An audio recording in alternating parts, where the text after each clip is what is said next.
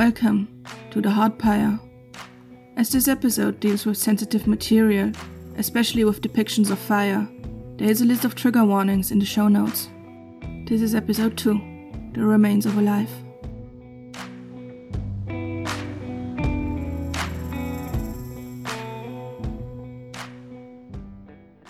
As time passed, so did the heat and the flames that surrounded Rena. The flames that had licked their way up the church tower were slowly retreating as they found less and less material to latch onto. Rena still sat on the ground, her legs cold and wet from the muddy road, while her mouth and eyes were dry and prickling from the heat. Her own heart resounded louder in her ears than the crackling of the fire. None of this felt real, not what her eyes could see, or her skin could feel, or her nose could smell. But she couldn't claim that it felt like a nightmare either. A nightmare would have ended by now.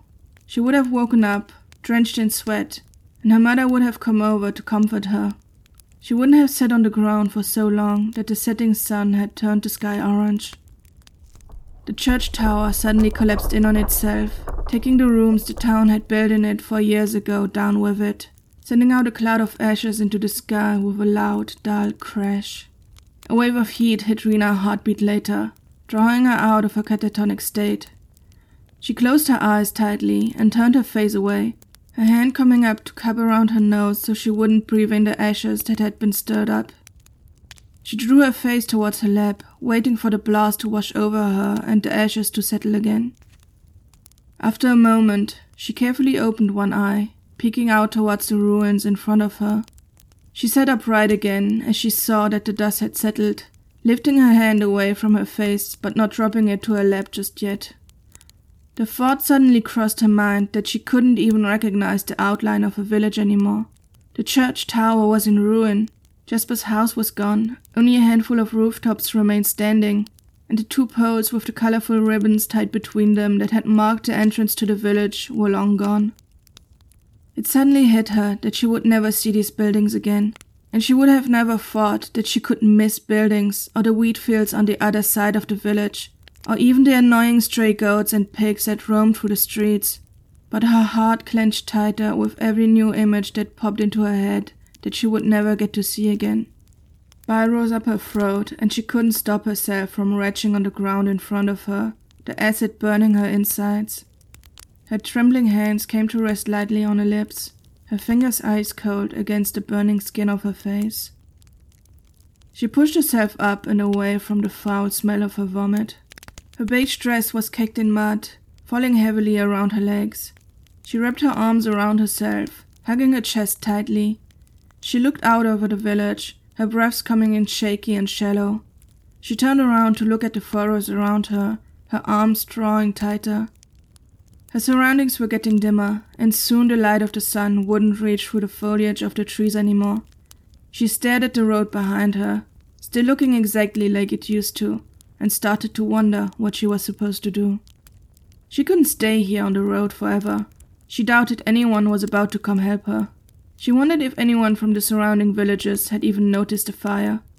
The smoke had probably been visible a long ways away, but villages here were far apart, especially on this side of the village.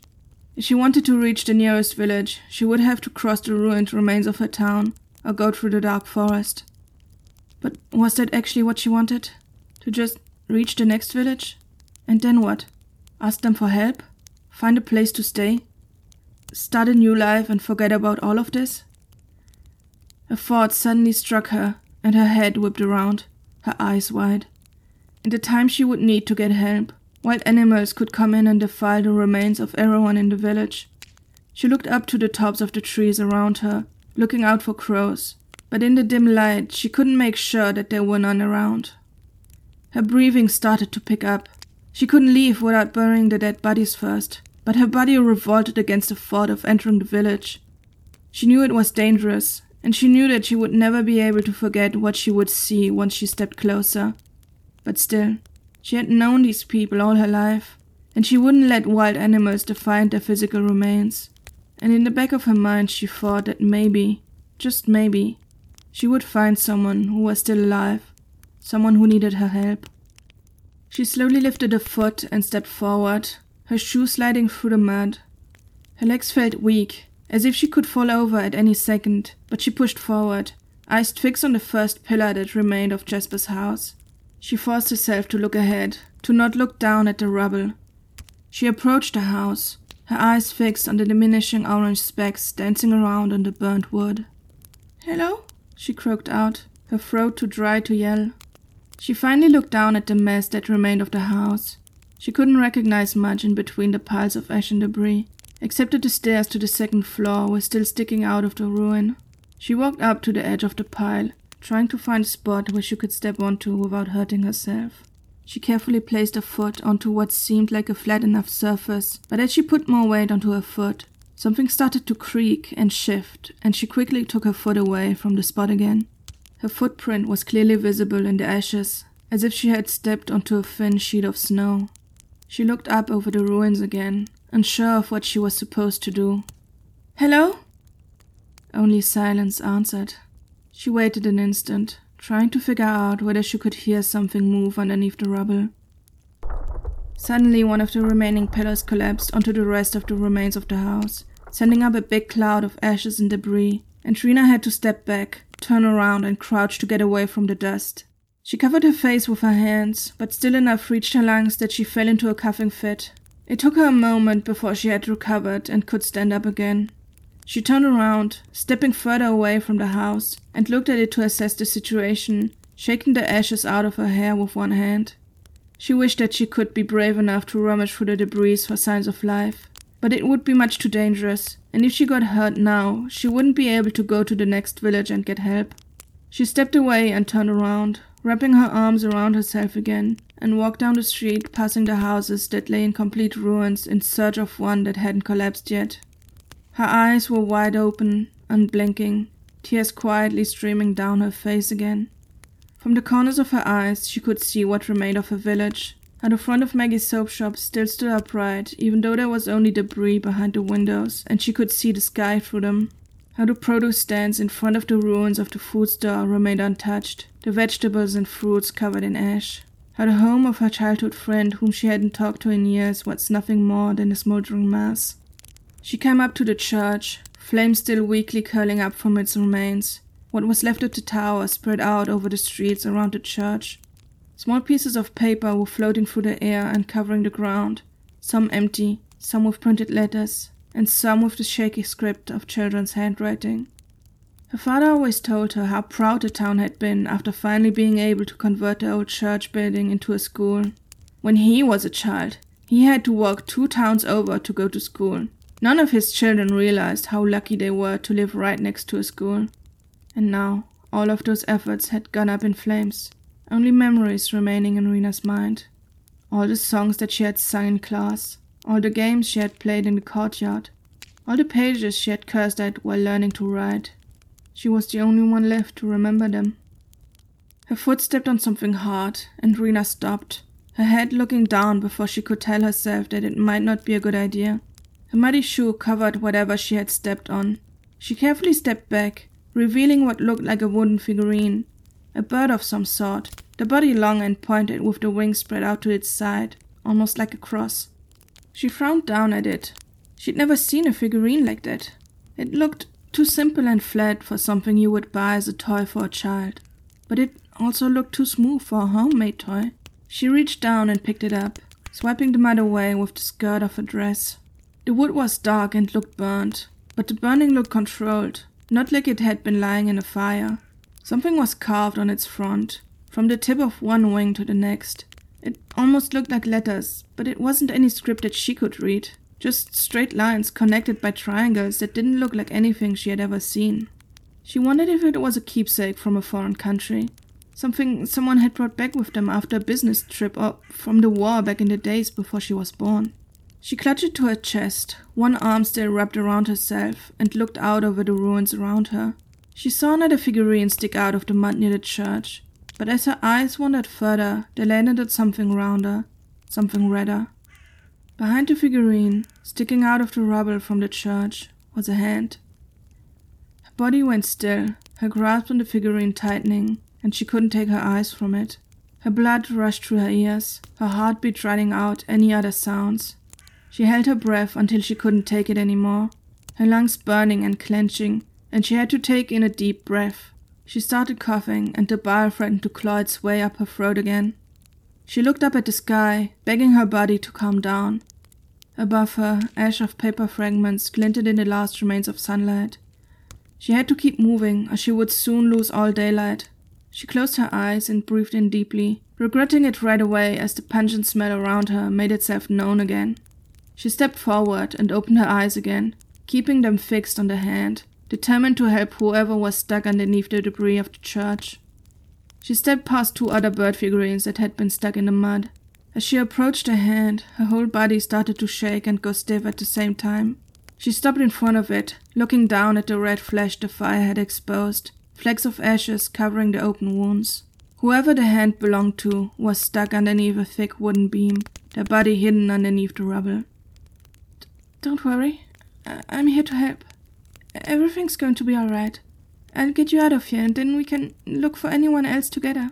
The words failed to reassure even herself as she crouched down and reached a hand out, forcing it to advance and touch the wooden beam that was trapping the hand. Her hand was shaking so badly that it took her a while before her fingers made contact with the wood. Its surface was still warm. She breathed in, and the stench of burnt flesh flooded her senses that she had to turn around and throw up again, even though her stomach was empty and the only liquid that came out was burning acid. She started sobbing, her hand covering her mouth, the other clenching down on the ground, her fingers digging through the layers of ash and debris and gravel. I'm sorry, I'm sorry. She got up and turned back to the hand, eyes wide, looking over the ruins of the church, her eyes wandering past towards the houses that used to stand behind it, and towards where her own house should have been. Her gaze went back down towards the hand, and slowly, stiffly, she reached back down, holding her breath while both her hands came to grip the edge of the beam. She tried to lift it, but her whole body hurt and her muscles were too tense, and the beam didn't even creak with her effort. She stood back up and turned away to breathe in, before turning around and trying again, putting all of her remaining force into the attempt. This time, she managed to lift up the beam, not enough for anyone to be able to crawl out, but enough that the other beams lying on top of it shifted and moved, and the one she was holding on to slid back, making her lose her footing and fall on top of it. She tried to catch herself and push herself back up, but her shoe slipped on the layer of ash on the ground and she fell down, bumping her elbow on a sharp rock. The wooden beam had fallen onto the arm again, and because of its displaced location, the arm was now sticking up towards the sky, the edge of the beam burrowing on the soft flesh of the forearm.